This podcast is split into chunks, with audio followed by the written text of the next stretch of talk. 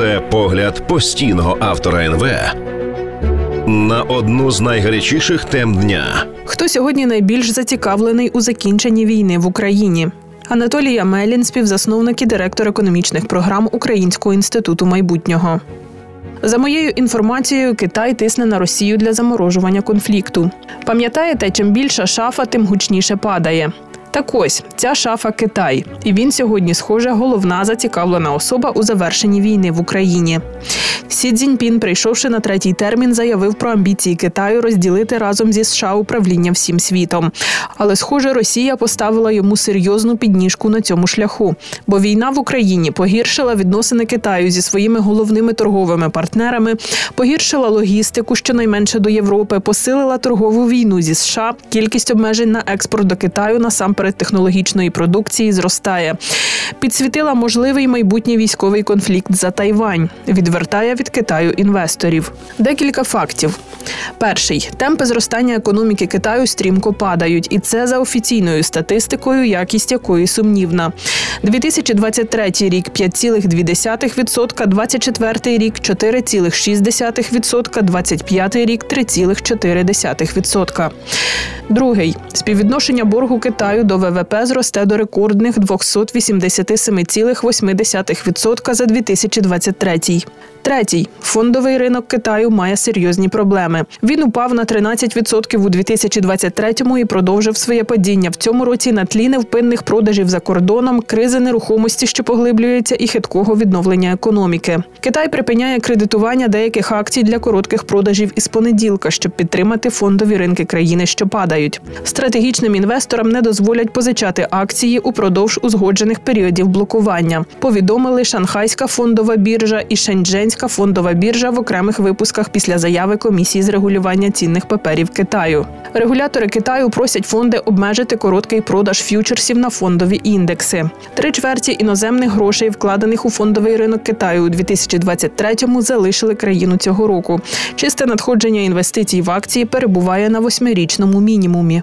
Як наслідок, уряд Китаю розглядає пакет заходів на $278 мільярдів для порятунку фондового ринку. Попередні спроби влади відновити довіру інвесторів закінчилися невдачею, і прем'єр-міністр Китаю закликає діяти рішуче. Четвертий. Ринок будівництва, що займає 30% китайської економіки, здувається. Бульбашка житлової та комерційної нерухомості в Китаї за останні 3 роки здулася в 1,5 рази за обсягом продажів. 2024 рік також залишиться поганим для сектора. Відкрито питання, куди перекладуть китайці зекономлені за рахунок падіння ринку 7 трильйонів юанів, близько $1 трильйона.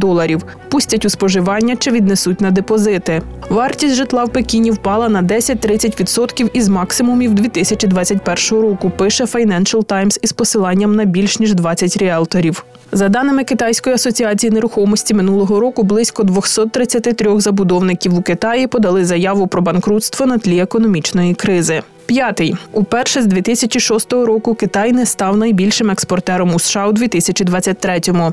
Частка Китаю в американському імпорті знизилася з 21% у 17-му році до 14% на сьогодні. Частка Мексики, найбільшого експортера до США 2023 року, становила 15%. Імовірно, наступного року Канада обжене Китай із експорту до США. Шостий. Експорт із Китаю також падає. Експорт у 2023 році становив $3,38 трильйона, що на 4,5% менше, ніж роком раніше.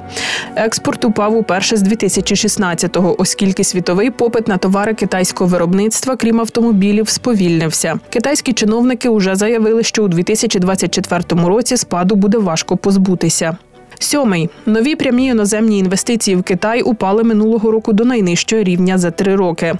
Згідно з даними, опублікованими Міністерством комерції, прямі іноземні інвестиції у 2023 році становили $1,1 трильйон або $153 мільярди. Це було на 8% нижче, ніж у 2022-му, що стало найвищим показником падіння за всю історію спостережень за порівняльними даними за 2014 рік. Що цікаво, міністерство оголосило минулий рік роком інвестицій у Китай і представило 24 конкретні реформи для цього. Восьмий. Інфляція споживчих цін у 2023 році була найслабшою за 14 років. Низька базова інфляція індексу споживчих цін, що зберігається, відображає зниження внутрішнього попиту через спад на ринку нерухомості і стрес на ринку праці, заявили в Goldman Sachs. 9. Індекс цін виробників упав на 2,7% у грудні порівняно з аналогічним періодом 2022 року, падаючи 15-й місяць поспіль. 2023 року індекс цін виробників упав на 0,3%. Це явна ознака зниження ділової активності. 10. Індекс підприємств Китаю продовжує падати.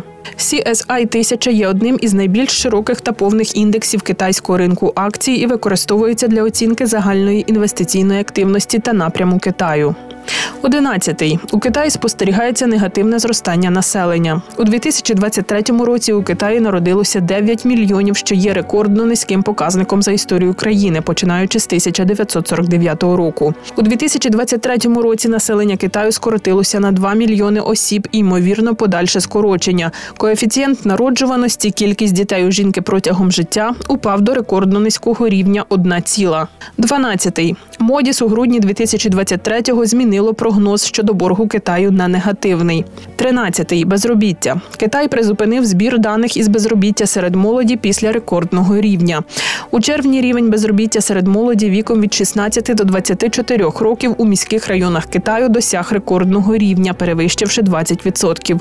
Офіційні дані показали, що загальний рівень безробіття в Китаї в липні 2023 року зріс до 5,3%. 14. Ну і найсмішніше, китайських блогерів просять не критикувати економіку країни. Отже, попереду на Китай чекають непрості часи, і Путін приклав до цього свою руку. За моєю інформацією, Китай тисне на Росію для заморожування конфлікту. Так це чи ні, насправді, скоро побачимо. А поки спостерігаємо, як повільно, поскрипуючи, величезна шафа починає падати. Це погляд постійного автора НВ на одну з найгарячіших тем дня.